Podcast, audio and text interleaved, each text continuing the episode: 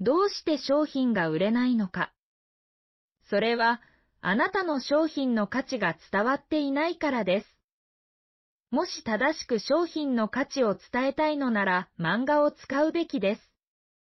漫画は文字だけでは伝えきれない感情や状況を、ビジュアルを通して的確に伝える力を持っています。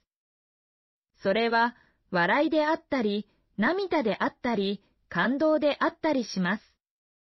ブランド、プロダクト、サービスに人々が共感し、感情を持つ手助けをしてくれます。ビジネスにおいては、その価値を大きく変化させることができます。